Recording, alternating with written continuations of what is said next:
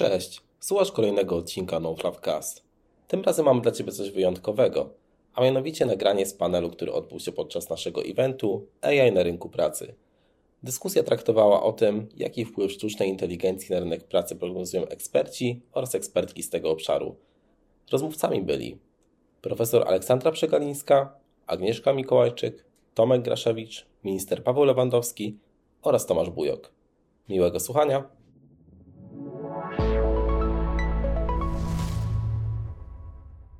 Dzień dobry Państwu, bardzo mi miło tutaj dzisiaj być. Dzień dobry Państwu, już z każdym z Państwem się witałam. E, rozmawiamy dzisiaj o sztucznej inteligencji i o tym, czy zabierze nam pracę. Ja na co dzień zajmuję się komunikacją i wiem, że my job is this risk również.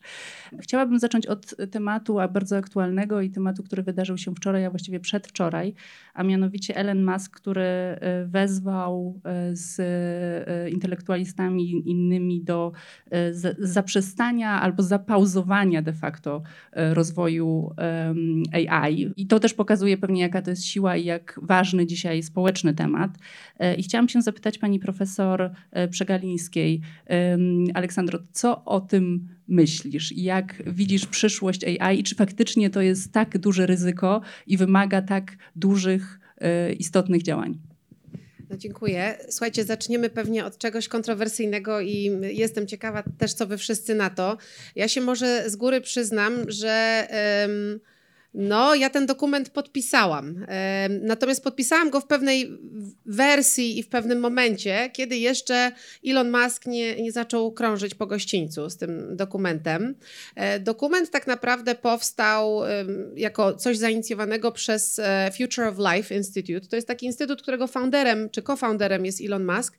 Ten instytut, tak tylko powiem, może e, gwoli nadania kontekstu, zajmował się w ogóle pojmowaniem sztucznej inteligencji z perspektywy ryzyka, prawda? Nie jakichś szans czy potencjału, tylko zawsze ryzyka i robił bardzo dużo ciekawych rzeczy w obszarze broni autonomicznej. Na przykład apele o zakaz inkubowania tego typu rozwiązań, e, o informacje, o transparentność i tak dalej. Ja często takie rzeczy podpisywałam i ja dostałam przedwczoraj, e, no jakby podpisywałam, no byłam gdzieś tam w tej społeczności i dostałam przedwczoraj taką zachętę podpisaną przez Joshua Bengio, kilku różnych takich tam znanych tych tuzów sztucznej inteligencji, żeby się przychylić do apelu na rzecz dania czasu na implementację spokojną tych technologii, których ostatnio tak strasznie przybyło. No bo umówmy się, w listopadzie wszedł chat GPT i nagle w ciągu trzech miesięcy już nie ma czata e, GPT-3, tylko już jest e,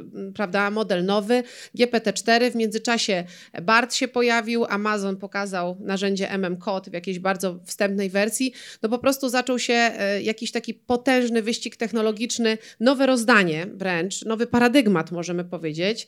No i to przyspieszenie jest tak duże, duże, że ja na przykład zaczęłam obserwować, tak w takich kuluarowych rozmowach, że w wielu sektorach, zwłaszcza tych mocno wyregulowanych, takich jak na przykład prawny, bankowy, farma, po prostu przyjęcie innowacji w tak dużym tempie nie jest do końca możliwe. Co innego przestrzenie kreatywne, co innego nasza osobista eksploracja. Ja na przykład jestem ciekawa, cieszę się, że powstała czwórka GPT. Jest to dla mnie interesujące, żeby z nią pracować i tu nie widzę problemu, natomiast widzę, że z taką wielkoskalową e, adopcją tej technologii jest y, problem, e, dlatego że po prostu niektórzy już nie są w stanie wyrobić na zakrętach po prostu. I, I w tym sensie taki dokument, który krótko podsumowywał, żebyśmy teraz zajęli się zrobieniem tak, żeby to było bezpieczne, mniej no generalnie stwarzało mniej problemów, a, a więcej szans, wydawał mi się całkiem rozsądny.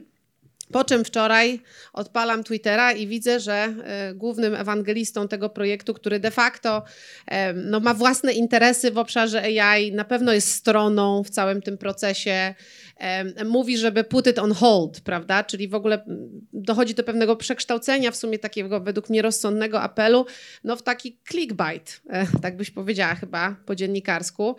No i teraz mam, mam jakieś wątpliwości, bo oczywiście bardzo ważne jest, kto podpisuje, kto pisze, kto reprezentuje.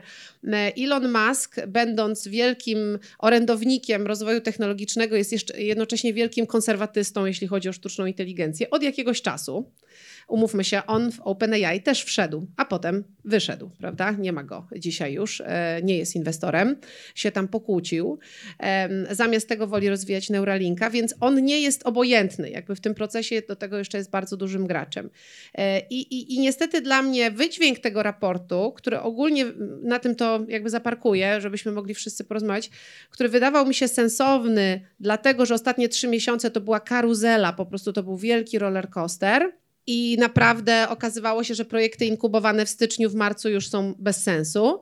E, że, że tutaj może jest jakaś taka szansa, żeby troszeczkę to uspokoić, a z drugiej strony ja wiem, że takich rzeczy się nie da do końca uspokoić apelami, można się zastanowić, być może one się wypłaszczą same, dlatego że po prostu no nie wiem ile możemy takie tempo utrzymać, może, może za chwilę dojdzie do jakiegoś takiego mm, uspokojenia po tej takiej fali innowacji, gdzie po prostu ja miałam w pewnym momencie wrażenie, że tutaj już Google walczy z Microsoftem w eszelonie, prawda, na Olimpie, a inni po prostu patrzą i a co my mamy z tego? Co tu jest dla nas? Halo, poczekajcie. Także, e, także rzeczywiście sam apel w tej pierwszej wersji wydawał mi się ciekawy. E, w tej wersji już takiej clickbaitowej prezentowanej przez, przez Maska, e, tak ogólnie powiem, może stracił swój urok.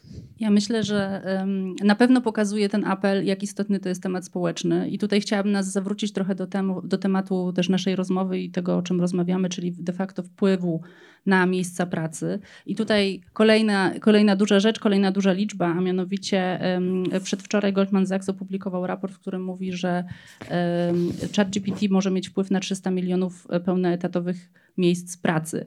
I tutaj jeszcze, e, Aleksandro, do ciebie e, drugie pytanie. Już mikrofon jest, widzę. Jak ty szacujesz to ryzyko z twojej perspektywy? Te 300, różne liczby pojawiają się w hmm. przestrzeni. E, pytanie, jak ty widzisz ryzyko faktycznie, które poprzez AI jest, jest generowane dla rynku pracy i dla miejsc pracy? Ja się chyba uchylę od y, odpowiedzi na to pytanie, ale nie tak w pełni, tylko może bardzo króciutko zaprezentuję swoją perspektywę.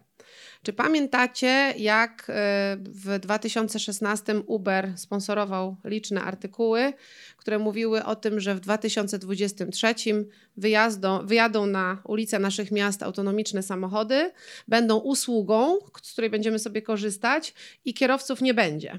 E, ja pamiętam te artykuły, pamiętam, że analizowałam to ze swoimi studentami. Tych artykułów pojawiło się bardzo dużo. Kierowca, zawód absolutnie zagrożony. Mm, no nie ma czego szukać w tej profesji, po prostu e, będzie koszmarnie. No mamy 2023 prawda? I widzimy, że rzeczywiście e, kierowcy jeżdżą. Oczywiście rozwija się autonomiczna logistyka, ale konwojowana najczęściej przez kierowców na razie. E, okazuje się, że musimy zacząć od specjalnych pasów, dróg, infrastruktury, żeby w ogóle rozwijać ten projekt, a, a pracy w tym obszarze raczej nie ubyło. Wręcz słyszę i powiem Wam szczerze, że słyszałam to miesiąc temu od firmy, która się zajmuje właśnie taką spedycją, że ciągle brakuje ludzi, że oni by chcieli autonomicznych samochodów, żeby ktoś to w końcu obsługiwał, bo jest, bo jest za mało ludzi do pracy. E, to jest jeden przykład. Drugi przykład to jest e, Yuval Noah Harari, który dwa lata temu objeżdżając świat z tournée opowiadał, dosyć zresztą ciekawie i przekonująco, że prace wąskich specjalności znikają na naszych oczach. Księgowi, ludzie zajmujący się logistyką, tacy operacyjni ludzie od jakichś takich często wąsko specjalizowanych e, zadań po prostu znikną i to, i to w trybie pilnym. Natomiast klasą, która jest absolutnie niezagrożona, jest klasa kreatywna bo tutaj mieści się to człowieczeństwo i tutaj te zawody, poza ludźmi, którzy zajmują się opieką e, nad innymi ludźmi, są naprawdę niezagrożone. I, I dlaczego przypominam te dwie rzeczy? No właśnie po to, żeby powiedzieć, że takich raportów jak ten, o którym mówisz, e, ciągle mamy dużo różnych. E, bardzo wszystko zależy od przyjętej metodologii. Czy naprawdę mówimy o automatyzacji pracy, czy zadań konkretnych w ramach tej pracy? Znaczy, jak jest wyliczane to tak zwane ryzyko? I kto wylicza szanse, też dla mnie jest ciekawe. To znaczy na zmianę na przykład profesji jako takiej. E, tego, że mogą ci zdjąć na przykład jakieś rutyny, te algorytmy z twojej pracy, a twoja praca może się przenieść gdzie indziej.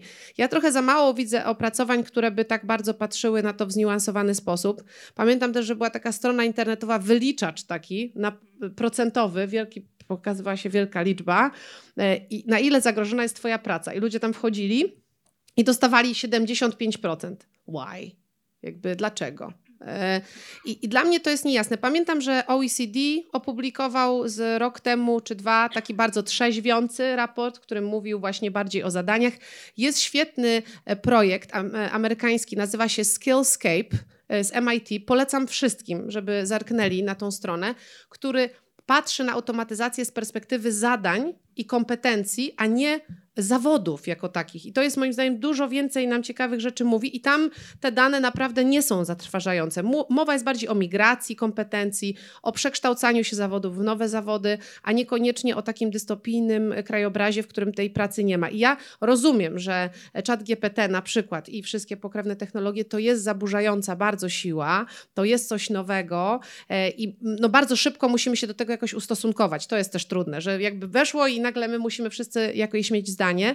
Natomiast ja tutaj y, jestem troszeczkę spokojniejsza. Świt robotów chyba y, nie nadchodzi jeszcze. Spodziewam się bardzo dużo nowych obszarów do zeksplorowania, wielu nowych zawodów, kompetencji, które się pojawią. Pewnie będziemy o tym mówić. Natomiast uważam, że tego typu szacunki ogólnie są najczęściej mocno zawyżone. I, i nie wiem, dlaczego tak jest, ale od około 10 lat powstają nowe raporty o tym, jak stracimy pracę i te kolejne grupy, które są tym dotknięte, e, po prostu się nagle przesuwają, prawda? Z jednego obszaru gospodarczego w drugi. Teraz klasa kreatywna, jak rozumiem, jest at risk. Tylko pytanie właśnie, czy jest at risk, czy jest at chance? No, y, otwarte. Zaraz o tym jeszcze porozmawiamy. Tutaj też mamy przedstawicieli klasy kreatywnej. E, ja chciałam się zapytać, e, bo trochę mówimy o takiej rewolucji, trochę pełzającej rewolucji, tak? O tym mówimy, że mm, być może to nie jest dystopia, tak? Ale gdzie jesteśmy? I chciałam się zapytać Tomka, do ciebie Tomku, Tomek Bujok, mamy dwóch Tomków. E, twoja firma jest przykładem takiego rewolucyjnego podejścia, tak? Wy jako pierwsi wdrożyliście widełki płacowe w swoich ogłoszeniach o pracę w IT, robicie bardzo dużo też akcji, które promują jakby takie takie podejście do, do rynku. Y, I, teraz jesteśmy trochę w takiej nowej rewolucji, nie inicjowanej przez Was, ale której jesteście częścią i wiem, że której też intensywnie działacie.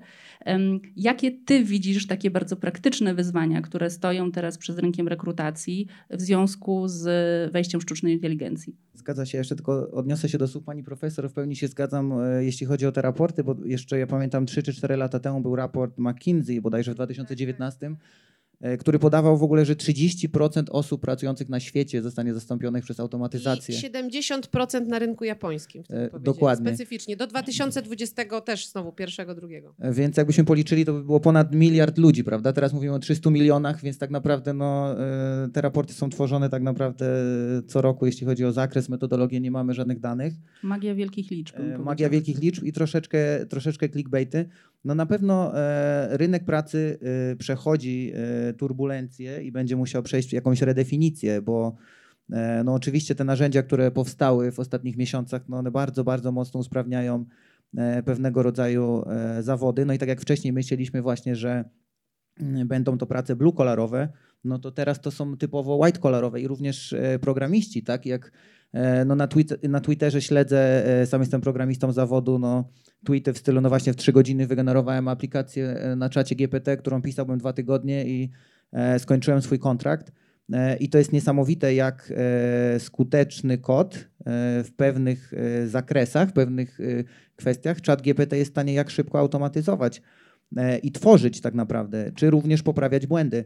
E, no i tutaj właśnie następuje ten wyścig zbrojen. E, powstał taki plugin e, GitHub Copilot, który w bardzo prosty sposób no, automatyzuje te, te, te, te żmudne zadania.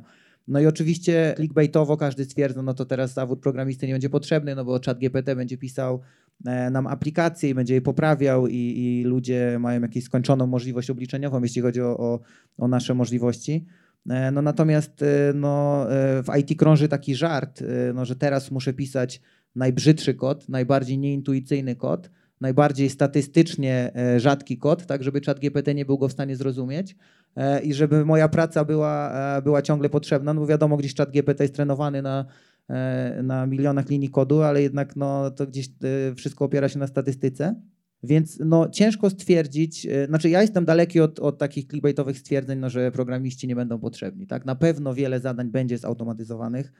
E, nawet odwołując się do tego raportu Goldman Sachs, on stwierdza, no okej, okay, 300 milionów ludzi być może zostanie zastąpionych, e, nie dyskutujmy z tym, natomiast on stwierdza drugą rzecz, którą często się pomija, że przez następ po 10 latach będzie średni wzrost GPT wynoszący 7%, tak jak oni prognozują, ze względu na to, że tak mocno wzrośnie produktywność, więc ja bardziej skupiłbym się na tych szansach i nie na zastępowaniu człowieka, bo to nie do końca o to chodzi. To chodzi o to, żeby E, ludzie mogli po prostu wykonywać te zadania, których sztuczna inteligencja nie potrafi wykonywać. I na przykład w IT jest mnóstwo takich zadań, e, jak e, nie wiem, problemy czy znajdowanie bugów na rozproszonych serwerach w wielu klastrach. Tego się nie da w prosty sposób zastąpić sztuczną inteligencją i pewnie w tą stronę będzie następował upskilling tak? i przenoszenie odpowiedzialności programistów czy deweloperów w tą stronę.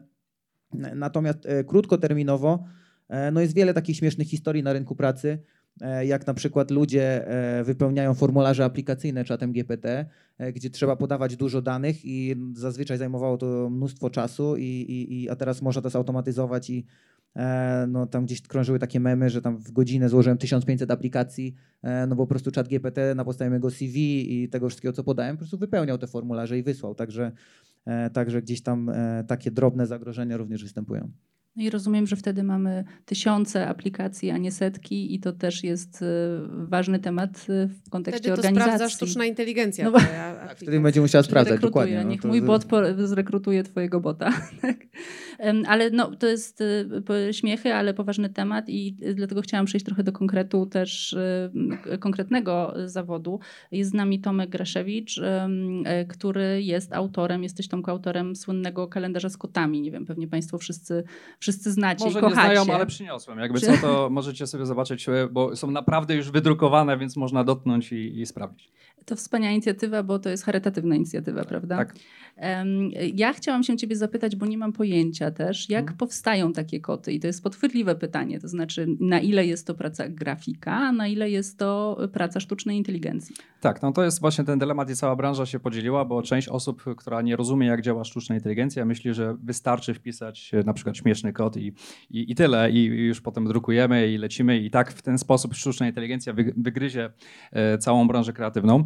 E, ja tutaj tą odpowiedź podzielę na trzy części. Pierwszą część e, to e, samo doświadczenie pracy z sztuczną inteligencją, wiele miesięcy pracy w Midjourney akurat w tym przypadku, to jest jedna część, czyli olbrzymia wiedza na temat tego, jak promptować, jak działa sztuczna inteligencja, która potem pozwoliła mi mój koncept, który mam w głowie, i to jest bardzo ważne, tak? w sensie, że musiałem tą część kreatywną wymyślić, e, przełożyć następnie na 4-5 godzin, 6 godzin pracy takiej czystej promptowania, tak? czyli takiej, musiałem wygenerować czasem po 1000-2000 zdjęć, żeby z tych zdjęć dokonywać wyborów e, na podstawie moich emocji, tak? w sensie patrzę, mówię, podoba mi się, nie podoba, coś czuję, coś nie czuję, sztuczna inteligencja tego nie, nie, nie, nie będzie w stanie ocenić, nie? czyli czy lepiej trafiło to, czy lepiej to w ten koncept, który ja mam w głowie.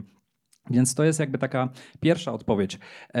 Ale to nie na tym to polega, żebyśmy się teraz prześcigali ile czasu ja spędziłem na robieniu tego kalendarza. Bo ja teraz odniosę się do innego przykładu, czyli fotografii, tak? czyli rewolucji fotograficznej kiedyś.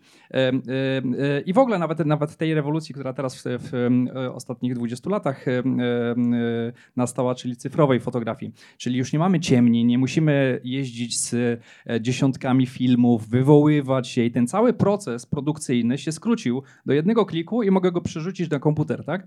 Ale nikt nie, nikt nie, nie nie, nie chodzi teraz ze sztandarami i, i, i protestuje, że hej, oto fotografia już e, upadła i zawód fotografa nie ma nic wspólnego ze sztuką. Dalej uważamy, że najważniejszy jest koncept zdjęcia, ujęcia, e, e, wyczucie tak? I, i historia za zdjęciem, no wiele innych efektów niż, sam, niż ten element produkcyjny. I tak samo jest teraz z AI na przykład graficznym, tak? czyli skróciliśmy proces wyprodukowania koncepcji, bo na przykład gdybym chciał zrobić to, renderować te koty, to by to były jakieś miesiące. Tak? Moglibyśmy robić, spróbować sesję zdjęciową zrobić, która byłaby niemożliwa w przypadku wielu tych kotów.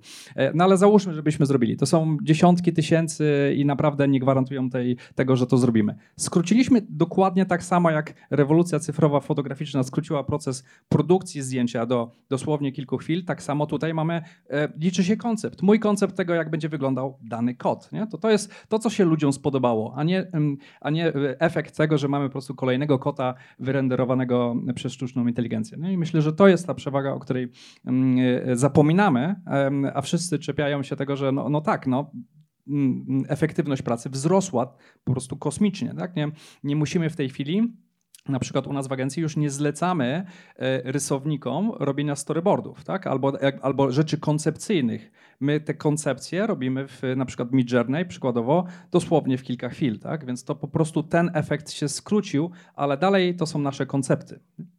E, czyli de facto y, część produkcyjna się skróciła, o tym mówisz, tak. czyli coś odeszło. Moje coś pytanie odeszło. jest takie, E, co powinno przyjść, to znaczy jakich kompetencji, jakby zgodnie z Twoim doświadczeniem i, i Twoimi pracami, powinniśmy się uczyć dzisiaj, żeby w tym świecie trochę nowym i z nowymi możliwościami też, ale też zagrożeniami, mhm. E, faktycznie dalej być dobrymi pracownikami. I to mówię teraz na przykładzie oczywiście branży kreatywnej, ale możesz też generalizować. Ja, ja będę generalizował, bo uważam, że sztuczna inteligencja dotknie nas wszystkich. Znaczy myślę że pewnie, że gdybym zadał tutaj pytanie, to pewnie 70% z osób by podniosło rękę. Ja robię zresztą taki eksperyment i pytam, e, jak gdzieś tam występuję teraz, pytam, ile osób miało do czynienia ze sztuczną inteligencją. Zgłasza się dwie trzecie sali, nie? tak na 200-300 osób, dwie trzecie sali, a potem zadaję pytanie, a kto z was uważa, że umie rozmawiać ze sztuczną inteligencją?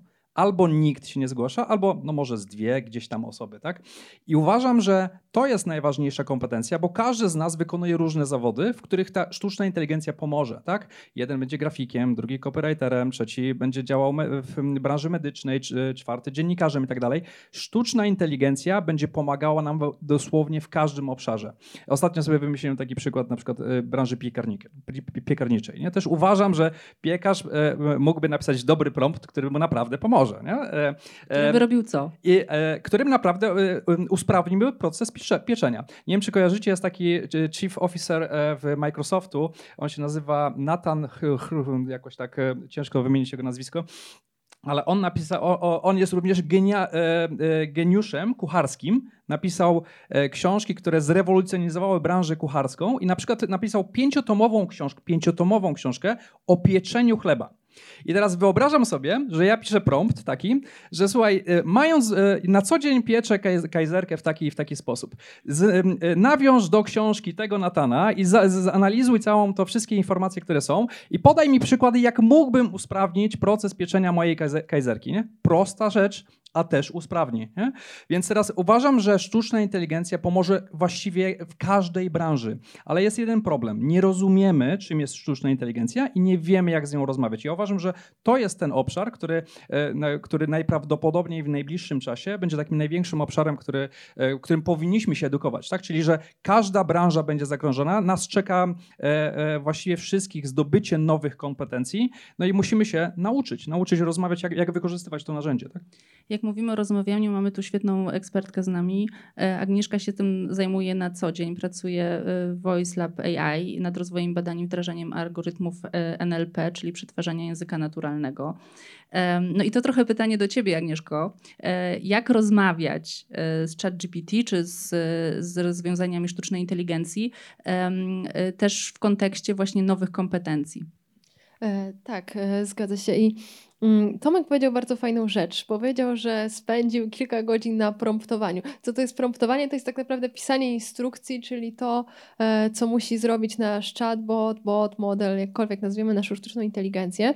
I to jest, myślę, bardzo ważna kompetencja, też to samo, co powiedział Tomek. Umieć sprecyzować dokładnie to, czego oczekujemy od tej sztucznej inteligencji. Możemy na przykład napisać instrukcję, podsumuj mi proszę ten e-mail. No i chatbot podsumuje ten e-mail. Będzie to działało dobrze ale jeśli chcemy, żeby to działało bardzo dobrze, sprecyzujmy, czego oczekujemy. Powiedzmy, czego oczekujemy od podsumowania. Możemy powiedzieć, podaj, e, czy muszę e, odpisać, jak bardzo e, ważny jest ten e-mail, podaj mi jakie osoby zostały w nim wymienione, na kiedy mamy kolejne spotkanie. Jeżeli takie rzeczy sprecyzujemy, możemy mu nawet podać przykład, jak oczekujemy, żeby wyglądała taka odpowiedź. I on się nas posłucha. Więc to jest bardzo ważne, ważna taka umiejętność pisania instrukcji.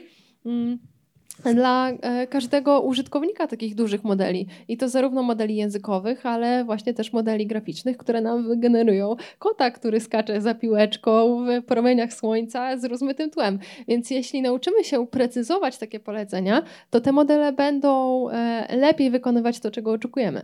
Więc myślę, że to jest rzeczywiście taka ważna kompetencja dla każdego użytkownika. I ja się zapiszę na korepetycję, na pewno. Tymczasem rozmawiamy bardzo dużo właśnie o tym, jak będzie wyglądała przyszłość. E, jest z nami pan minister Paweł Lewandowski e, z KPRM-u, który też patrzy na co dzień w tę przyszłość e, i patrzy też na narzędzia, które dzisiaj się rozwijają.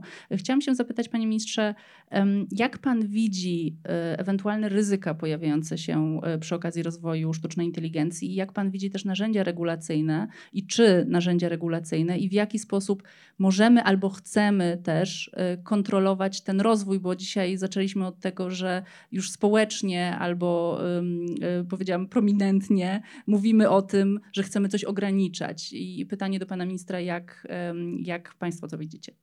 Zasadniczo patrzę w przyszłość, może to za dużo powiedziane, ale tak rzeczywiście obserwuję, jak się e, rozwijają te technologie jak i, i staramy się na bieżąco analizować, jaki mogą mieć wpływ e, na społeczeństwo, na politykę, na, na, na wszystko, co jest e, istotne. Przypominam, że narzędzia z zakresu sztucznej inteligencji były wykorzystywane w sposób nieetyczny w wyborach w Stanach Zjednoczonych, więc, więc widzimy mnóstwo ryzyk, które się z tym wiążą. Natomiast chciałem tylko zwrócić uwagę, że to, co nam da sztuczna inteligencja, to jest to, co tak naprawdę do niej wsadzimy wchodzimy. Tu już rozmawialiśmy, tutaj się pojawiało to, że e, najważniejsze jest ten feed prawda? My na przykład e, jako państwo polskie wychodzimy z założenia, że wszystkie dane, które e, są wytworzone ze środków publicznych, powinny być otwarte. Dlatego mamy taki program otwartych danych na lata 2001-2007. Tam jest kilkadziesiąt tysięcy rekordów. Oprócz tego digitalizujemy zbiorę kultury w taki sposób przystępny, żeby mogły być wykorzystywane przez modele maszynowego uczenia się. W związku z tym jeżeli dobrze, y, jeżeli, jeżeli dane, które są dostępne, są rzetelne, y, jeżeli one y, odwołują się do prawdy, no to możemy zakładać, że pewne ryzyka wykorzystywania sztucznej inteligencji są oczywiście mniejsze, dlatego że e, trudniej będzie ją używać w sposób nieetyczny. I tutaj pojawia się właśnie ten e, kluczowy dla nas aspekt, czyli etyka funkcjonowania sztucznej inteligencji. I jeżdżę, jeżdżę do różnych krajów, rozmawiam z moimi odpowiednikami w kwestiach sztucznej inteligencji i im dalej na wschód jadę, tutaj zaczynam od krajów arabskich aż po Chiny czy Tajwan, to dowiaduje się, że y, podejście tamtych krajów jest takie, że powinniśmy zrobić coś takiego jak z internetem, taki y, safe harbor, to znaczy nie regulować tego, y, nie regulować sztucznej inteligencji w ogóle, pozwolić jej się rozwijać i dopiero jak się pojawią jakieś problemy, to próbować na to reagować. I że to sprawi, że ta sztuczna inteligencja będzie się szybciej rozwijać i szybciej dojrzeje i za tym stoi pewna jakaś logika. Ja, ja, się, ja się zgadzam, że jakaś logika za tym stoi. Natomiast my, zresztą z całym szeregiem państw europejskich, stoimy na stanowisku, że mniej więcej jesteśmy w stanie ocenić ryzyka, jakie są. E, i powinniśmy już dzisiaj próbować odpowiadać na te ryzyka. E, dlatego wszędzie, gdzie możemy, e, staramy się kłaść nacisk na kwestie etyczne, bo kwestie techniczne de facto same się rozwiną. Natomiast kwestie etyczne to jest coś, co jest kluczowe dla naszego. Mm, dla istoty bycia człowiekiem, dla naszego człowieczeństwa. I w tym miejscu powinniśmy się zatrzymać i wskazać pewne ramy, pewne granice, do których powinny się pewne możliwości rozwijać. Przy czym ja mam takie poczucie, że przez nazwę sztuczna inteligencja wielu z nas myśli, że to jest rzeczywiście jakiś Skynet z Terminatora, który zaraz wszystko policzy, obliczy i uzna, że największym zagrożeniem dla świata jest ludzkość i postanowi nas wszystkich zniszczyć. Nie? No, no i ja, ja w to nie Były wierzę. takie filmy. Tak jest. Więc, więc ja w to nie wierzę z prostej przyczyny, bo mniej więcej wszyscy, jak tu siedzimy, przynajmniej po tej stronie, wiemy, czym jest sztuczna inteligencja. Ona jest jakby zbiorem pewnych hermeneutyk, sposobów sposobu przetwarzania danych, y, jakiejś analizy i syntezy ich. Y, I kropka. Natomiast ona nie decyduje za nas. Ona de facto y, może coś ewentualnie zaproponować, ale to też, jak ktoś jest ekspertem i przeczyta niektóre diagnozy i analizy ze sztucznej inteligencji, to się wygenerowane przez, przez modele sztucznej inteligencji, to się szeroko może uśmiechnąć, bo wie, że, że to nie jest takie proste, że to nie jest tak do końca, jak to zostało pokazane. Może w przyszłości będą bardziej złożone te modele, może będą dzięki pracy nad językiem, bardziej też wpływać na, na ludzi. Natomiast w mojej ocenie nie powinniśmy tego tak strasznie bać, a Powiem więcej, to jest trochę jak z takim marketingiem, jak, jak ja się kiedyś statystyką zajmowałem zawodowo, w sensie, y, wiecie, jak człowiek kończy socjologię i okazuje się, że nie ma w Polsce pracy ludzi z moim wykształceniem, to zaczyna się przekwalifikowywać i na przykład staje się statystykiem i pracuje w analizach statystycznych. I w którymś momencie ktoś mi powiedział, Paweł, ty się zajmujesz big data. A ja mówię, o ja nie wiedziałem, że to się nazywa big data, bo za moich czasów się nazywało statystyka. I mam trochę takie wrażenie, że z, ze sztuczną inteligencją jest, jest podobnie, że nadajemy nazwę, która tak naprawdę nie odzwierciedla istoty modeli, które wykorzystujemy i że te modele tak naprawdę już od dawna y, istnieją, a różnica jest taka, że jest po prostu łatwiejszy, dużo szerszy dostęp do danych, którymi możemy zasilić te modele, w związku z, z tym mogą one szerzej po prostu korzystać z, y, z, z wiedzy ludzkości. To jest tak jak kiedyś mówiło się, było takie przysłowie, nie, nie, jesteś, nie ma już dzisiaj Leibnizów. Dlaczego się odwoływaliśmy do Leibniza? Bo Leibniz był ekspertem od wszystkiego, ale dlatego, że cała wiedza ludzkości w czasach Leibniza w dużej bibliotece mogła się zmieścić z, i więc y, człowiek, który miał dużo czasu, mógł po prostu to przeczytać i być jednocześnie względnie sprawnym lekarzem, teologiem, prawnikiem. Zresztą jak spojrzymy na historię, to właśnie mniej więcej taki profil miało wielu ludzi, którzy kończyły inter, y, y, uniwersytety. Więc dzisiaj po prostu dzisiaj po prostu mamy większy zasób wiedzy, którego sami nie jesteśmy w stanie ogarnąć, a te modele nam tylko powtarz- pozwalają na to. E, więc y, nasza legislacja będzie chciała uniknąć e, błędów, które popełniliśmy przy okazji internetu, kiedy zrobiliśmy safe harbor dla tegoż internetu i dzisiaj zmagamy się z problemami, o, zaczynając od prawa autorskiego e, przez cyber security po, po darknet i zagrożenia z tego płynące kończąc. My wiemy, że te zagrożenia będą, i chcemy już dzisiaj im przeciwdziałać, niż, niż y, potem wikłać się w dyskusję y, z gigantami, którzy na tym wyrośli, na przykład z, z sławne GAFA, e, y, i próbować ich ograniczać post kiedy oni są już tak potężni i silni, że bardzo mocno wpływają na legislację w wielu aspektach. My sta będziemy starać się od początku kształtować tą rzeczywistość tak, by te zagrożenia jak najbardziej ograniczyć, a jednocześnie by wyciągnąć jak największy potencjał z nowych technologii trzymamy mocno kciuki. E, mówiliśmy, e, pan minister mówił o aspektach społecznych de facto, tak, i wpływu na społeczeństwo. Ja chciałam się, e, Aleksandro, zapytać ciebie, bo ty o wpływ bardziej biznesowy, najchętniej w kontekście też rynku rekrutacji, tak, i, i, i przyszłości pracy. Ty napisałaś książkę ze sztuczną inteligencją. Tak, okej, okay, to ciekawa jestem tego zawahania i co to znaczy. To zaraz nam powiesz. E, I, i tak mam takie dwa pytania. Jedno w kontekście biznesu, jak, jakie widzisz największe największy wpływ i największe ryzyka związane ze sztuczną inteligencją dla biznesu, dla rynku rekrutacji w tym kontekście, e, a drugie takie, czy naukowcy nie będą potrzebni, skoro można pisać książki ze sztuczną inteligencją. Mhm. Tylko eksperymentu nie przeprowadzi, może podsumować co najwyżej nasze wyniki i to się, i to się, i to się pewnie dziać będzie. No ciekawe bardzo pytanie. Ja tylko chciałam powiedzieć, że ja też trzymam kciuki, e, jeśli chodzi o regulację. E, uważam, że regulacja jest potrzebna. Mnie niepokoi, że ta regulacja na poziomie unijnym powstaje powstaje już dwa lata, a w międzyczasie zdarzył się czat GPT i technologia nie czeka. Lata, no. No, no, no ale okej, okay, ale niestety z punktu widzenia technologii tak. to jest wieczność i um, jakby tak, myślę, że, że, że, rzeczywiście wiele spraw domaga się już w tym momencie uregulowania. Mm, y, jeśli chodzi o sztuczną inteligencję. Y, I y, na pewno to jest tak, że tych spraw będzie jeszcze bardzo przybywać. I myślę, że czas między teraz a jesienią, kiedy zdaje się, że ten AI Act ma być opublikowany, tak, tak ja słyszę przynajmniej, to znowu jest strasznie dużo czasu, patrząc na to, co się wydarzyło między listopadem a, e, a dzisiaj. Więc ja, ja też trzymam kciuki. To nie jest wyraz sceptycyzmu. Ja mam nadzieję, że to będzie dobra regulacja, w której my też jako praktycy tej dziedziny, ja też się param NLP, będziemy się mogli swobodnie poruszać poruszać i którą też dobrze będzie rozumiał biznes. Znaczy, co jest ok, co nie jest ok, co można robić, co, czego nie można. I wiem, że to jest też potwornie trudne. To znaczy, jakby mam, mam respekt dla tego, żeby jakby to zrobić dobrze, to trzeba naprawdę dobrze to wymyślić, ale te ostatnie miesiące myślę, że tutaj znowu były takim trochę dysruptorem, e, dlatego wokół czego ta regulacja cała się miała e, kręcić. To jest naprawdę trudna materia.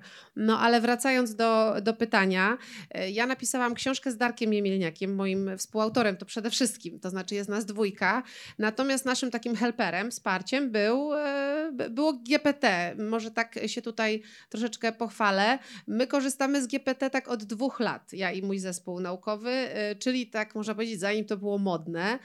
Korzystaliśmy z bardziej ograniczonych wersji. Moi studenci, studentki pisali pracę z GPT-2 w ogóle, to znaczy o GPT-2 to naprawdę już wydaje się dzisiaj prehistoria, czasy dinozaurów. E, natomiast e, tak było, więc ta technologia była mi dobrze znana e, już od jakiegoś czasu i te transformery językowe, czyli ta cała zmiana w NLP. Myśmy mieli kiedyś pomysły na to, jakich algorytmów używać do tego, żeby przetwarzać język i te transformery tutaj pewnie się zgodzisz, wjechały bardzo mocno w środek tej problematyki i okazało się, że możemy po prostu różne rzeczy robić w przetwarzaniu języka e, inaczej, w przetwarzaniu obrazu zresztą e, też tak jak, e, tak jak Tomek, tak jak Tomek mówił. I My rzeczywiście z Darkiem zdecydowaliśmy się skorzystać w bardzo ograniczony chyba, ale ciekawy dla nas sposób z GPT-3 w tak zwanym playgroundzie, czyli wewnątrz OpenAI, a nie w wersji czata, bo czata po prostu nie było, w taki sposób, żeby po pierwsze on nam e, generował przeciwargumenty, od których myśmy się odbijali bardzo często, po prostu na zasadzie takiej inspiracji, takiego sparring partnera, można powiedzieć takiego debatera, a z drugiej strony no, wykorzystywaliśmy Używaliśmy go do podsumowań, podsumowań rozdziałów, generowania abstraktów, e, outline'ów do abstraktów, czyli takiej pracy, można powiedzieć, porządkowej na tym tekście, żeby on był bardziej, bardziej klarowny, lepiej posegmentowany. I my cały jeden rozdział w tej książce poświęciliśmy, ona wyszła i jest w otwartym akcesie, nazywa się Strategizing AI in Business and Education, e, opublikowana przez Cambridge University Press, chętnie się podzielę, nie wiem, jakoś po, e, po, tej, po tym spotkaniu linkiem. Napisaliśmy cały jeden rozdział na ten temat, jak korzystaliśmy z GPT. I to mam nadzieję, że idzie zgodnie z duchem tej regulacji, która może nadejdzie e, niebawem. Mianowicie postawiliśmy tę transparentność. Powiedzieliśmy, jak i gdzie z tego modelu skorzystaliśmy, jak go promptowaliśmy. E, odkryliśmy też dosyć mocno, wtedy to było dla nas zaskakujące, jak bardzo on halucynuje, czyli wiecie, listy książek autorów, którzy nie istnieją. Ja proszę o bibliografię. W bibliografii 30% prawdziwych książek, cała reszta zmyślone książki nieistniejących ludzi. No fascynujące, ale potencjalnie ciekawe w jakiejś teorii światów mnogich, ale, ale rzeczywiście też problematyczne, jeśli ktoś chce się tego trzymać, nie? Więc te halucynacje też tam dosyć mocno opisaliśmy. I, i, I ta chyba taka nasza nadzieja była, że to jest jakiś nowy standard w generowaniu treści. Jeśli postawić na pewną transparentność, bo ja wiem, że czat GPT to jest taki trochę ciekawy, a trochę wstydliwy generator wypracowań, o którym się w szkołach i na uniwersytetach sporo mówi też jest bardzo interesujące, że on właśnie jest taki wstydliwy, że nikt się nie wstydzi, że googluje informacje, ale wstydzą się ludzie, że korzystają z czata. Interesujące zjawisko psychologiczne. Mm, natomiast myśmy stwierdzili, dobra, my się nie będziemy wstydzili, tylko my napiszemy dokładnie, gdzie go wykorzystywaliśmy i jak, dlatego, że mi się wydaje, że nieuchronnym jest, że i tak będziemy z tego korzystali. Teraz pytanie, w jaki sposób, bo e, wiesz, tutaj e, nawiązywałaś do tej kwestii pracy naukowej. Co do zasady, mm, no tam ta książka była bardziej koncepcyjna, ale w pracy naukowca istotne są eksperymenty. To jest masa pracy, bardzo długo. I potem jest podsumowanie tych eksperymentów w formie najczęściej bardzo podobnie ustrukturyzowanego dokumentu. I ja na przykład powiem szczerze, nie mam w ogóle żadnego problemu z tym, żeby moje dane, to co myśmy uzyskali na drodze najróżniejszych badań, eksperymentów, żeby, żeby w e, jakimś takim sumaryzowaniu tego pomagał taki czat GPT i żeby nawet napisać, że to było z nim wspólnie wygenerowane. E, zwłaszcza jeśli to jest w formule takiej transparentności, czego z tego co wiem regulator na przykład będzie też chciał. Gorsza sytuacja jest na przykład, kiedy z czatem GPT powstaje praca dyplomowa, w której w żaden sposób nie jest oznaczone, że on był wykorzystywany albo jak, czy do researchu, czy do mm, generowania treści. I de facto jest to praca oryginalna, a jednocześnie jest to praca niesamodzielna. Nie? A my staramy się jednak, żeby te prace były czyimś outputem. Więc tutaj my musimy jeszcze moim zdaniem bardzo dużo czasu poświęcić na to, żeby sobie wypracować, co my rozumujemy, co my dorozumowujemy, kiedy myślimy o tworzeniu najróżniejszych rzeczy, bo naprawdę przyszło coś nowego, pojawiło się Pytań jest bardzo dużo. E, wydaje mi się, że nie ma od tego odwrotu, natomiast należy zbudować jakieś dobre, zdrowe praktyki, nie? I też pewnie będą się wyłaniać z tego jakieś ciekawe rzeczy, wiecie, myśląc eksperymentalnie. No za jakiś czas wszyscy będą mogli tworzyć relatywnie proste, ładne obrazki z Mid Journey. To będzie w pełni dostępne. No to czym będziemy jakby konkurować, albo co będzie nas wyróżniać? To o czym Tomek mówił. Ciekawe prompty, albo o czym mówiła Agnieszka. Interesujący własny idiom, sposób rozmowy z tym modelem. Ja mogę sobie wypracować swój własny lokalny idiom, dialekt wręcz z czatem GPT i napisać z, nich, z nim książkę, która naprawdę będzie wynikiem mojej bardzo długiej pracy również z tym modelem. I my, to, co my dzisiaj widzimy jako promptowanie, czyli proste pytania, to co Agnieszka mówiła, prawda, że zadaję mu jakieś pytania, ale mogę je uszczegółowić, to jest dopiero początek tej drogi. E, z języków programistycznych wyłonią się prawdopodobnie w jakimś merge'u z językiem angielskim jakieś nowe sposoby promptowania, których dzisiaj nie mamy. To na Midjourney bardziej widać, że to jest, że promptowanie to nie jest do końca angielski, to jest trochę język programistyczny. Tam są funkcje, które ja rozpoznaję, powiedzmy, jako osoba tam bardziej literate, jeśli chodzi na przykład o Pythona. Więc mi się wydaje, że jeśli chodzi o tą naszą podróż z promptowaniem, to naprawdę przed nami jeszcze bardzo wiele rozwoju nowych języków, nowych idiomów, pracy z tymi modelami. I jak to się zacznie, to nagle się okaże, że my znowu coś tworzymy na nowo, tylko coś już innego. Bardziej sposób rozmowy z modelem, żeby od niego coś uzyskać, sposób pracy z narzędziem, a nie koniecznie powiedzmy tą gołą treść, którą tworzyliśmy wcześniej. I to jest moim zdaniem bardzo ciekawa zmiana. Można się nad nią zastanawiać. I ja nie sądzę, żeby ani dla naukowców, ani dla ludzi kreatywnych nie było tutaj przestrzeni. Wręcz przeciwnie. Mi się wydaje, że jest bardzo dużo przestrzeni do takiej twórczej y, eksploracji. Widzę, że Agnieszka się wy, wyrywa, bo usłyszała słowo promptowanie. E, to... Tak, ja tu chciałam powiedzieć jedną ciekawostkę, bo e, nawet e, trafiłam na taki sklep internetowy, który już sprzedawał prompty. Można no. sobie kupić prompta do Midjourney, do określonego są, są. stylu, do tekstu. To jest bardzo ciekawe. Za jeden dolar, za pięć dolarów kupujemy sobie prompta i generujemy tekst taki, jaki chcemy, więc... I tworzymy nowe miejsce pracy.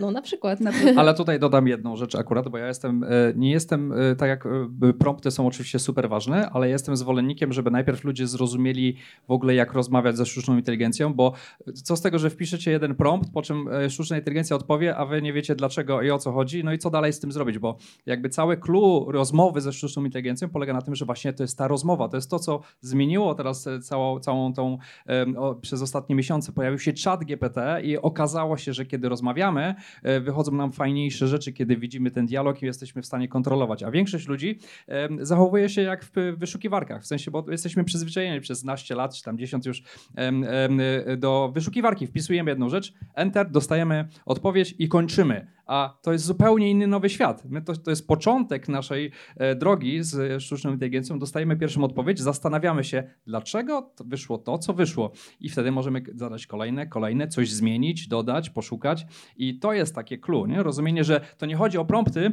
bo bardzo dużo osób do mnie przychodzi i mówi, a podaj prompt, nie? W sensie, a masz prompt na to, a na to, dobra, super, jest, ale musisz jeszcze rozumieć, jak rozmawiać. Nie? Jesteśmy tutaj w samym środku dyskusji o nowych kompetencjach de facto i ja chciałam jeszcze się też zapytać, bo e, organizacje, jakby mierząc się dzisiaj z tematem AI, to sama wiem z własnego podwórka i pracuję w mediach, mierzą się z wieloma wyzwaniami, tak? I z wieloma wyzwaniami, zarówno zagrożeniami i takimi wyzwaniami, w jaki sposób implementować nowe rozwiązania. I tu chciałam się Tomka, Tomka Bujoka zapytać, bo wiem, nie zdradza jeszcze za dużo, bo będziesz dopiero o tym mówił, o nowych rozwiązaniach, które wy będziecie oferować ale chciałam się ciebie zapytać, z czym się mierzyłeś jako organizacja y, przy podejściu nowym do rozwiązań, które, których do, te, do tej pory nie było de facto, tak? I przy może jakimś strachu albo może jakichś oczekiwaniach. E, wydaje mi się, że każde nowe rozwiązanie generuje strach. To jest jakby ludzka, ludzka psychika i jakby nie chcemy zmian i E, no, jak rozmawiamy z starszym pokoleniem i wspominamy te stare, dobre czasy, czy nawet teraz już moje pokolenie, e, które z niechęcią wypowiada się o pokoleniu Z e, i widzimy tak naprawdę te zmiany i one, one często ich po prostu nie chcemy. I, I, to jest ludzkie. No, wydaje mi się, że te, tak naprawdę tutaj odnosząc się jeszcze do, do, do, do, kilku stwierdzeń, które padły, bardzo dobrze, bo rozmawiamy o promptowaniu, rozmawiamy o feedzie, o tym, jak ten algorytm został nauczony, jak ten model został nauczony. E, natomiast e, wydaje mi się, że bardzo ważne oprócz promptowania będzie też poznanie limitacji tego modelu. Bo wszystkim wydaje się teraz, że ten model e, potrafi wszystko i tak naprawdę czegokolwiek tam nie wpiszemy, to dostaniemy jakąś odpowiedź i I oczywiście w sferze kreatywnej również, tak naprawdę, no bo gdzieś tam jest ograniczona liczba E, tego inputu, który został, który został tam wprowadzony. Świetny przykład to są ręce, nie? W sensie dlatego, że, że dlaczego nie generowało do tej pory dobrze ręc, e, rąk, no bo nie było tego do końca w środku, nie? W sensie dobrze opisanych zdjęć rąk, nie? To jest to. Dokładnie, więc, więc wydaje mi się, że bardzo ważne jest, żebyśmy e, no, popularyzowali wiedzę na temat tych modeli i tak naprawdę, tak jak wspomniałeś, że on doskonale podsumuje pewne, pewne punkty, czy będzie w stanie posłużyć nam, jeśli chodzi o research, bo zostanie nauczony i będzie w szybszy sposób w stanie podsumować książkę sześciotomową, tak? Nie będziemy musieli sami syntetyzować tej wiedzy. Natomiast e, nowej, e, rewolucyjnej teorii nie wymyśli, prawda? Chyba, że e, w halucynacjach, więc, więc no wydaje mi się, że to Wtedy jest... Wtedy i tak mu nikt nie uwierzy. Okej, okay, no dokładnie, więc, więc wydaje mi się, że to będzie bardzo, bardzo ważny element tego learningu, tego uczenia, który będziemy musieli również gdzieś tam no, rozprzestrzeniać E, natomiast no, obaw myślę jest sporo i tak jakby najczęściej obawy e, dotyczą właśnie e, no, usuwania miejsc pracy. Tak? Wydaje mi się, że ale tutaj prasa i właśnie te clickbaity nie pomagają, no bo każdy przedstawia właśnie dobre stwierdzenie pana, pana ministra, może nie do końca trafioną nazwę sztuczna inteligencja jako wroga człowieka, który chce eliminować miejsca pracy. No, tak naprawdę jak rozmawia się z liderami biznesu i firm, no to oni nie myślą w kontekście takim, jak mogę E, wyciąć swoich pracowników, mówiąc kolokwialnie, tylko myślą, jak mogę spowodować, żeby nasza przewaga konkurencyjna była większa, e, żeby ludzie, których mam na pokładzie, mogli pracować bardziej skutecznie e, i żeby lepiej wykonywali swoją pracę, czynności, które są manualne, po prostu automatyzować. I, i gdzieś tam na LinkedInie krążyły zdjęcia z protestu matematyków dotyczącego użycia kalkulatorów. Tak? No, wydaje mi się, że E, takie rzeczy będą się działy i, i, i e, no tutaj rozprzestrzenienie wiedzy na ten temat będzie, będzie kluczowe.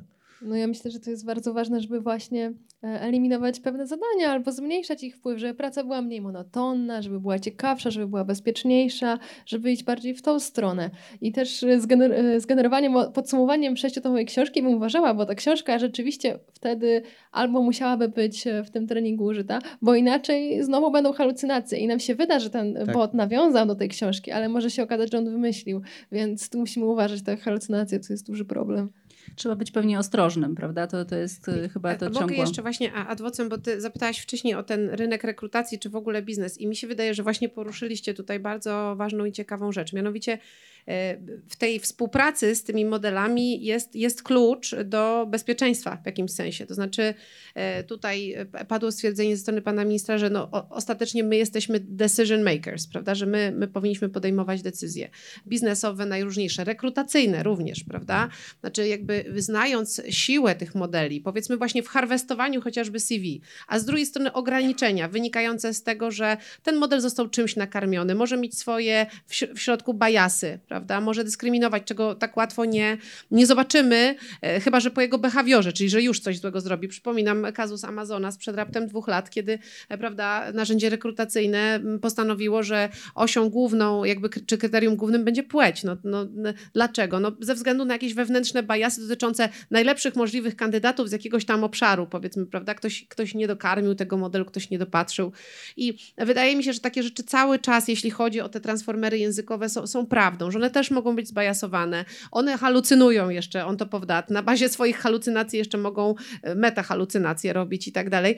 I tutaj... Mm, w pewnego e, sposobu, takie zbudowanie jakiegoś sposobu współpracy z tymi modelami konkretnych specjalistów w danych dziedzinach, to mogą być rekruterzy, to mogą być inne osoby, jest bardzo, bardzo istotne, bo um, ostatecznie um, wydaje mi się, że cały czas funkcjonujemy w świecie, gdzie ktoś poświadcza pracę wykonaną, prawda? To znaczy też sobie to powiedzmy, ktoś, co to znaczy? Bierze odpowiedzialność za to, że ten proces rekrutacji był taki, a nie inny, że on był fair, że był merytoryczny, że e, nie wiem, pożyczka bankowa, która została udzielona została udzielona na bazie takich i takich kryteriów. Ktoś się pod tym podpisuje, jakaś instytucja, jakaś osoba prawna, jakiś ostatecznie też pracownik.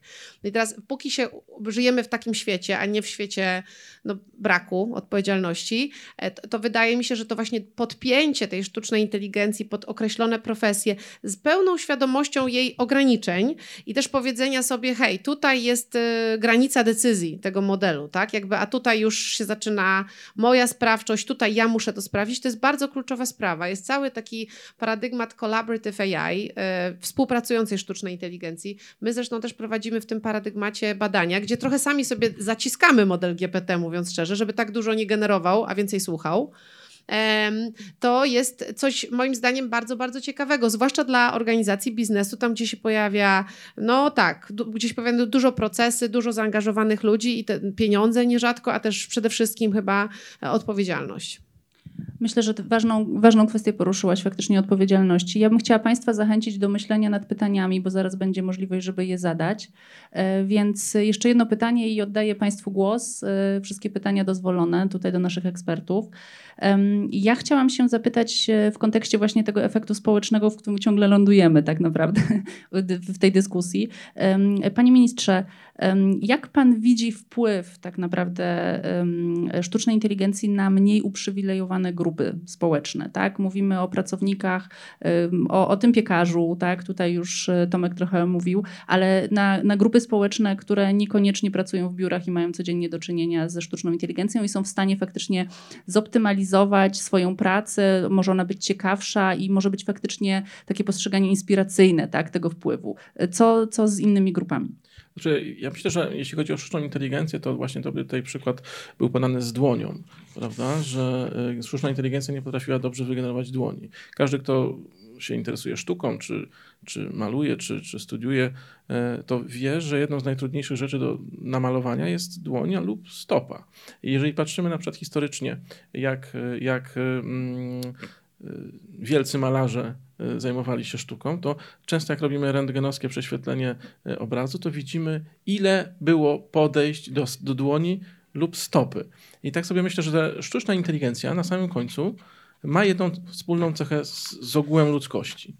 Ma te same limitacje, to znaczy, yy, ponieważ większość z nas umie mniej więcej narysować twarz z głównymi jej elementami, yy, ale większość z nas, a myślę, że tak z 98% ludzi, nie umiałoby dobrze narysować dłoni e, i stopy e, w perspektywie jeszcze dodatkowo. Więc, więc tu, tu, tu myślę, że e, przez to, że ta sztuczna inteligencja jednak ma te limity, to nie będzie tak, że ona tak nagle wszystkich zastąpi, czy ona spowoduje, że e, szerokie grupy ludzi e, jakichś rzeczy nie będą mogły wykonywać i one stworzą jakąś, jakieś zagrożenie dla osób, które wykonują pracę poza biurami. Bo praca poza biurami to nie jest tylko prosta praca, jak na przykład w magazynach Amazona, gdzie chodzimy z czytnikiem i generalnie staramy się uporządkować pewne elementy, które są już bardzo dobrze skatalogowane, gdzie można zastosować sztuczną inteligencję, autonomiczne pojazdy itd., tak itd., tak ale to jest praca na przykład w kopalniach.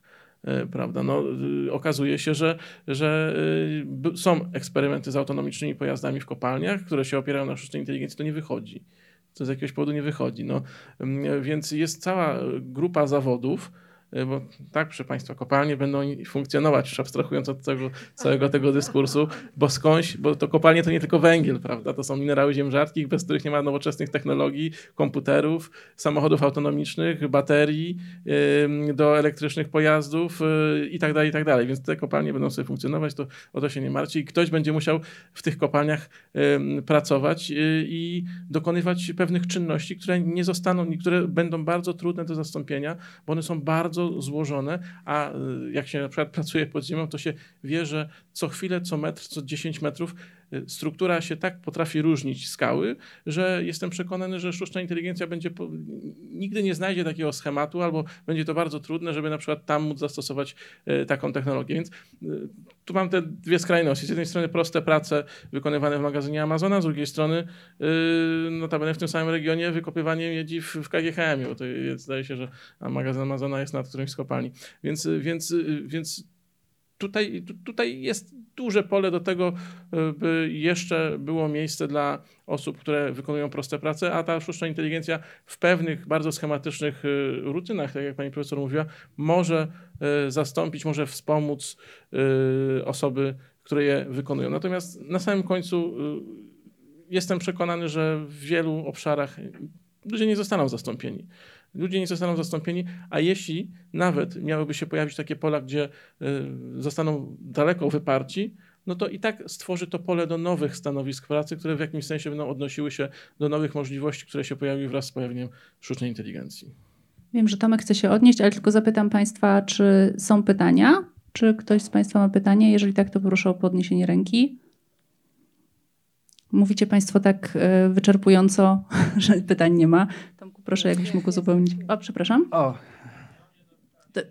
To, to, to może ja jeszcze Jeżeli tylko, Tomek tylko się jeszcze- odniesie, proszę się przygotować. Jeszcze się odniosę, już. bo tym bardziej, że tutaj ktoś e, też na, na początku padało, że, że, że jesteście ciekawi jeszcze, że z branży kreatywnej E, i żeby nie było tak super słodko, nie? W sensie, że okej, Na to czekam. tak, chciałem jeszcze dodać, bo ja jednak jestem na froncie tych, e, tych walk i widzę pewne rzeczy, które się zmieniają już tak naprawdę na dniach, tak?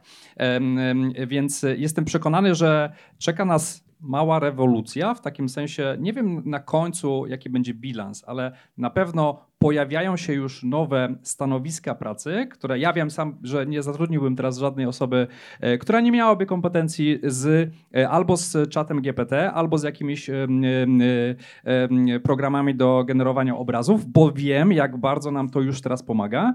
I jeśli ktoś by powiedział, że e, na przykład nie chce, nie ma z tym do czynienia, nie chce, jest w ogóle anty, to nie brałbym takiej osoby pod uwagę do, do zatrudnienia. Ale dwa, ja widzę, jak pewne rzeczy się zmieniają i jak już raz my potrzebujemy mniej, tak jak podałem ten przykład chociażby rysownika, ale podam inny przykład, bo rozmawiałem z osobą, która jest z audiobooków, e, z branży audiobookowej.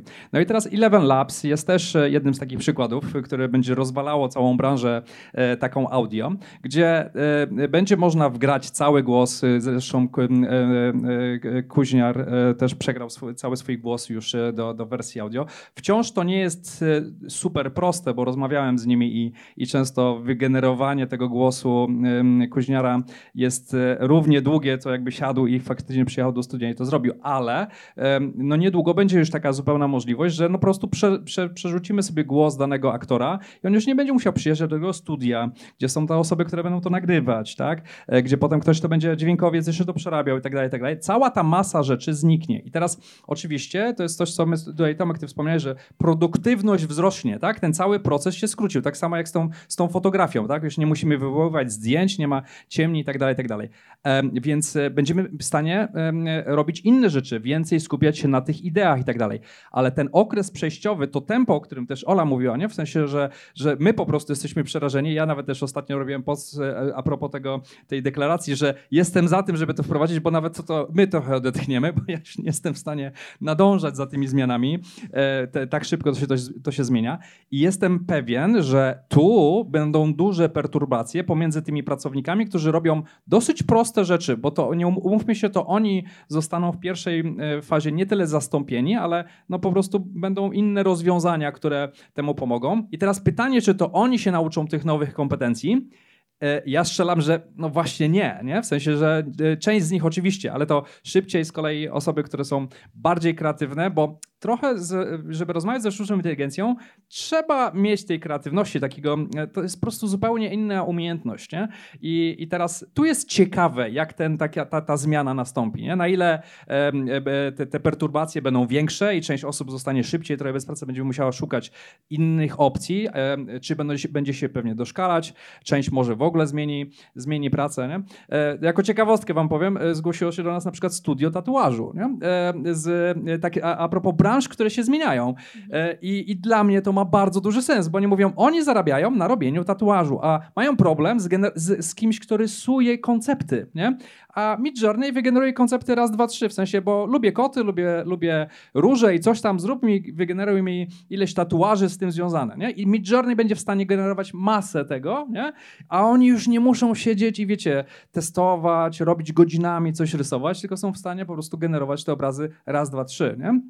Więc to jest a propos piekarni, a propos tatuaży, to są takie branże, które będą się zmieniać. Nie? Pytanie jest właśnie, e, jak ta zmiana potem przebiegnie mm, mm, właśnie, e, jeżeli chodzi o przejście tych ludzi. Nie? Z- Przepraszam, ale nie, nie boicie się branży kreatywnej zagrożenia na przykład dla praw autorskich? No bo O, to zaczynamy No, w ogóle chyba osobną To jest konferencję. chyba na osobny panel. Osobny panel, Ja- ja tylko chciałem rzucić, zwrócić uwagę, że to, co nie jest wytworem człowieka, nie jest objęte ochroną prawną autorską. Mamy tutaj, nawet e, chyba będziemy mieli wystąpienie Tomka, który na ten temat temat będzie mówił. I więc... są pierwsze pozwy, dodajmy w Stanach, Tak. prawda? Tak, tak, wobec tak, tak. generatorów najróżniejszych treści i zdaje się, że w prawie precedensowym to może wytworzyć e, nawał kolejnych pozwów i e, zmienić jakby linię też e, orzeczeń. Znaczy, No, to- ale jest konwencja międzynarodowa. No jest konwencja międzynarodowa, ale nie przewidziała e, nadejścia czata GPT. No. Ja myślę, że to jest olbrzymi temat pewnie na, na, osobny, Tak.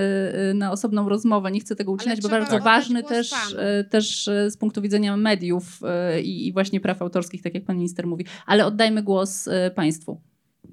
E, Halo? O, dobrze.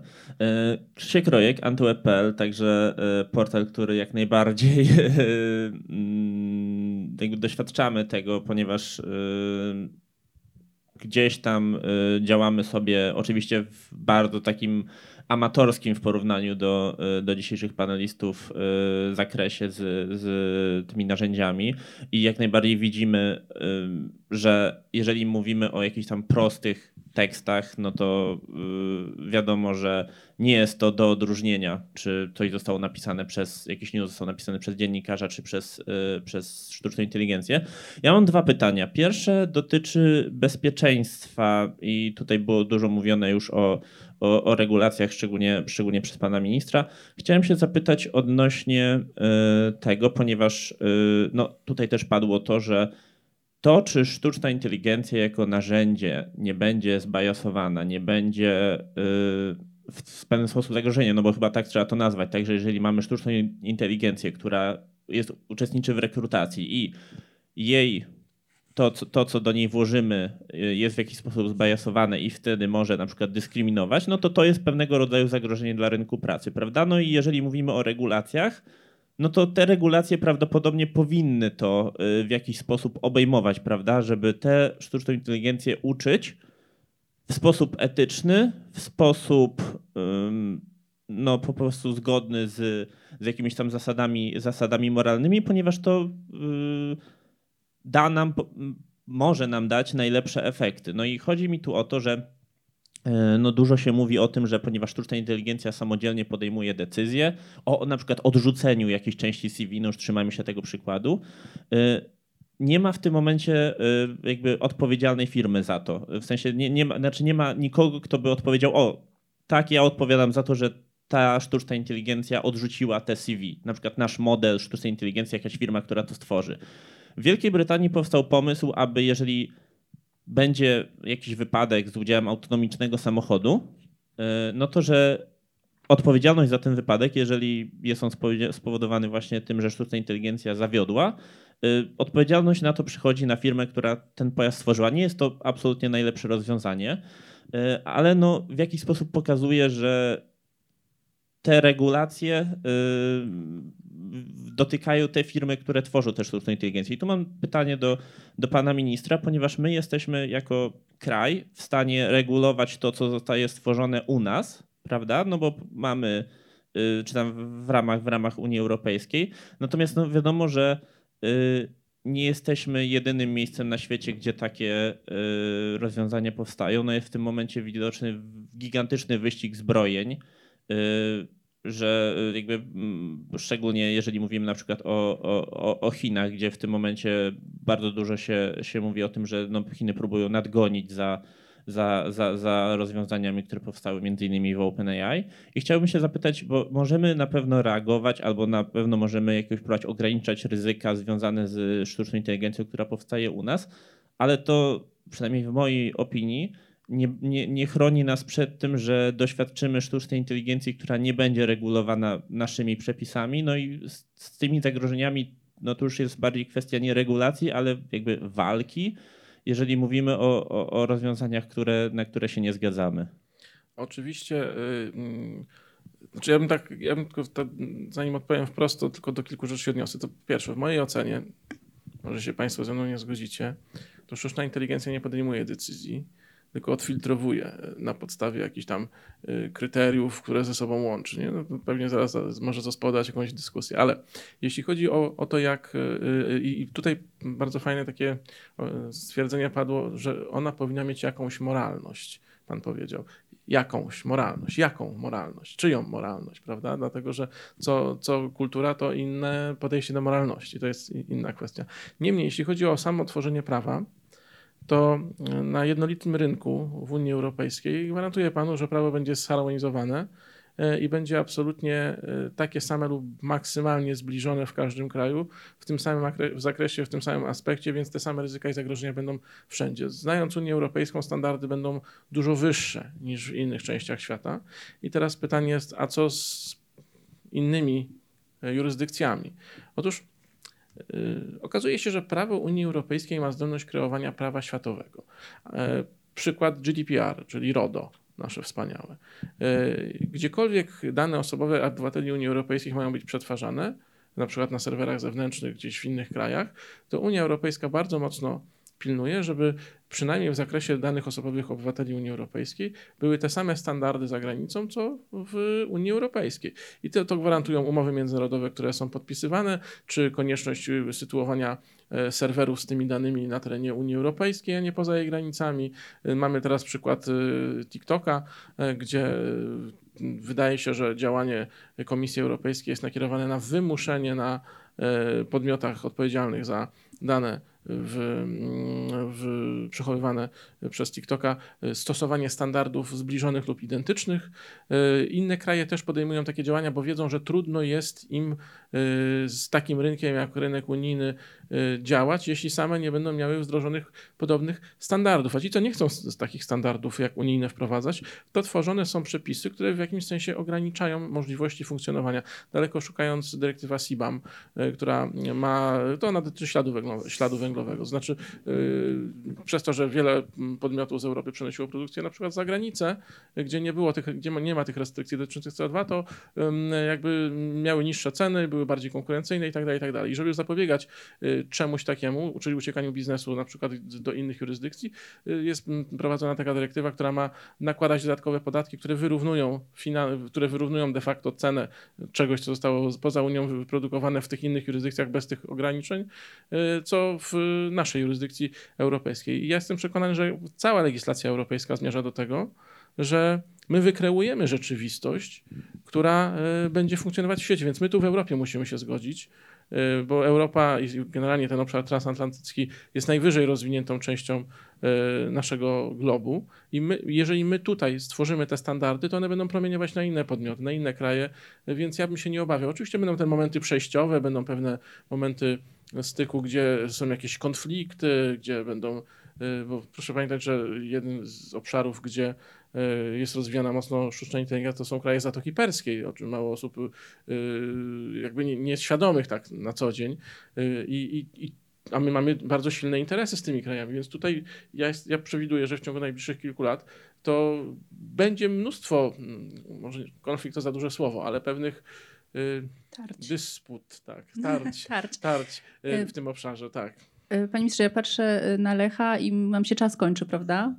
Powoli, czy możemy jeszcze, bo mamy... Tak, ale jest ciekawe, szczególnie, że widzę, że pani... No właśnie ale wiem, ja chciałam, dlatego chciałam... Ja chciałam jeszcze, e, przepraszam cię Aleksandro, tak. zanim e, e, oddam ci głos, to jeszcze Agnieszka prosiła, żeby tylko skomentować i już jesteśmy. I to wtedy ostatnie dwa komentarze, jeżeli mogę prosić i podsumujemy dyskusję, dobrze? A w kuluarach oczywiście państwo możecie dalej dyskutować i wiem, że to jest i tak za mało czasu.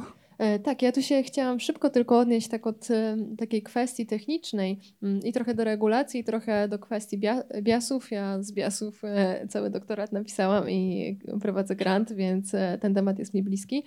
E, jeśli chodzi mm, o te wszystkie regulacje, to też nie jest tak, że firmy bezmyślnie stosują ten GPT, nie zastanawiają się nad problemami. My się nad tym zastanawiamy. My właśnie w VoiceLab AI budujemy własne modele GPT i my pracujemy nad problemami halucynacji, bo to nie jest tak, że przyjdzie do nas firma, e, przyjdzie do nas bank i powie, no dobrze, podłączcie nam ten chat GPT, będzie fajnie, bo e, w takich instytucjach nie ma pra- nie mają prawa wystąpić halucynacje, po prostu nie ma miejsca na błędy i e, rynek sam z siebie wymaga od firm, żeby one tego pilnowały, więc my jak przygotowujemy produkt, sprzedajemy produkt, to my dbamy o to, więc nie zawsze te regulacje są rzeczywiście potrzebne, bo my sami o tym myślimy. Więc tutaj tylko to chciałam podkreślić. A jeśli chodzi o takie błędy, które e, występują w danych, e, to też naukowcy już od lat nad tym pracują. Mamy na przykład e, taką dyscyplinę całą objaśnialnej sztucznej inteligencji, czyli metod, które pokazują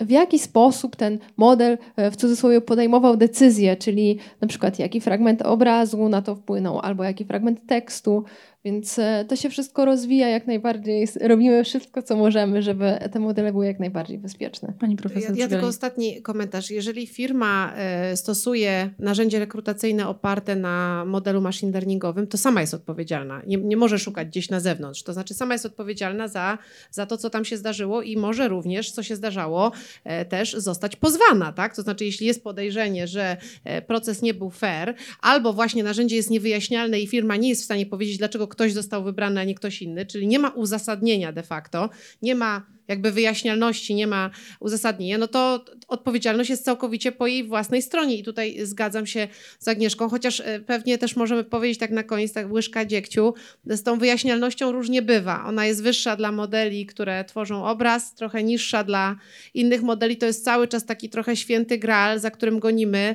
Ta technologia się coraz bardziej robi kompleksowa. Wyjaśnialność jest szalenie potrzebną dziedziną. Ja myślę, że niedostatecznie taką doinwestowaną, bo researcherzy nad tym pracują pracują, a to jest tak naprawdę za chwilę i może to akurat jest dobra wiadomość, to będzie odpowiedzialność biznesu, żeby, żeby prezentować narzędzie, które jest w jakiś sposób transparentne, jest jakby jasne, jaką tą decyzję podejmował, bo, bo w przeciwnym razie po prostu właśnie zgodnie z regulacją nie będzie mogła dana firma często z niego, z niego korzystać. Więc tutaj mamy taki ruchomy cel. Ja uważam, że w tej, w tej dzieje się y, troszeczkę za mało.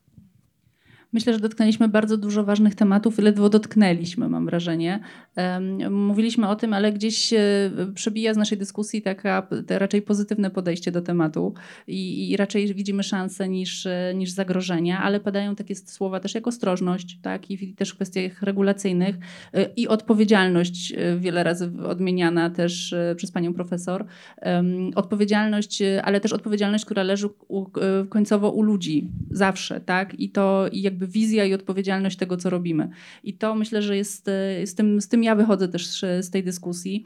E, ale chciałam na sam koniec przytoczyć e, cytat znany pewnie Wam wszystkim Stephena Hawkinga, że AI to będzie najlepsza rzecz, jaka nam się kiedykolwiek przytrafiła, albo najgorsza.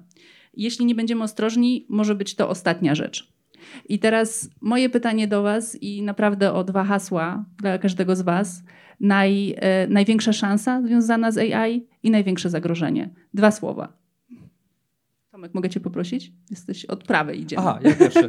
E, okej, okay. ja jestem entuzjastą e, sztucznej inteligencji, więc ja widzę mnóstwo szans w takim sensie, że jeżeli się dobrze nauczymy, czym jest sztuczna inteligencja i nauczymy się, jak rozmawiać, to e, zdecydowanie jesteśmy na progu olbrzymiej rewolucji i oczywiście tylko musimy rozwiązać kwestie prawne, regulacji i to wszystko, co tutaj też padło, żeby zrozumieć, jak działa też sztuczna inteligencja, więc jeżeli ogarniemy te, te kwestie, to ja jestem jak najbardziej entuzjastycznie nastawiony. Chat GPT wyliczył więcej słów, ale okej. Okay.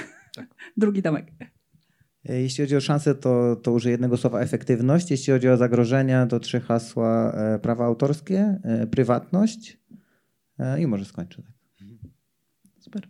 Ja, ja tylko powiem, że o, o ja tylko powiem, że Stephen Hawking e, to powiedział, o czym, e, o czym mówiłaś, co zacytowałaś, też trochę strasząc sztuczną inteligencję na konferencji w Puerto, w Puerto Rico, a potem parę miesięcy później skorygował swoje stanowisko. Mianowicie powiedział, że najgorsze, co nam się może przydarzyć, to nie jest sama sztuczna inteligencja, tylko sztuczna inteligencja plus uber kapitalizm na resorach. E, jego zdaniem to, to znaczy wyzysk, polaryzacja, prawda, skrajna i tak dalej, jakieś bardzo nie, niefajne modele społeczne w sumie. To jest to, co w skrzyżowaniu ze sztuczną inteligencją inteligencją jest niepokojące.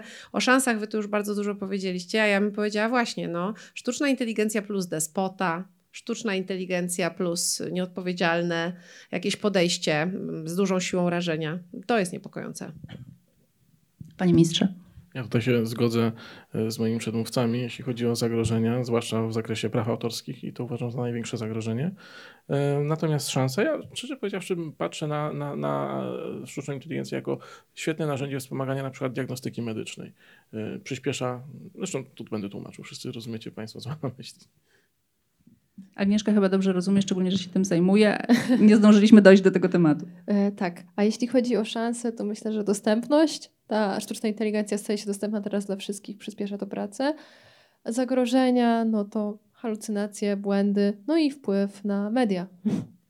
No i to jest teraz takie pytanie otwarte do Państwa. Czy Państwo chcielibyście zastopować tą sztuczną inteligencję na jakiś czas, tak jak proponuje Elon Musk, ale to niech każdy sobie sam odpowie. Zapraszam na następną część programu e, i też do dyskusji później kuluarowych, które pewnie jeszcze wiele wątków nam rozwiną.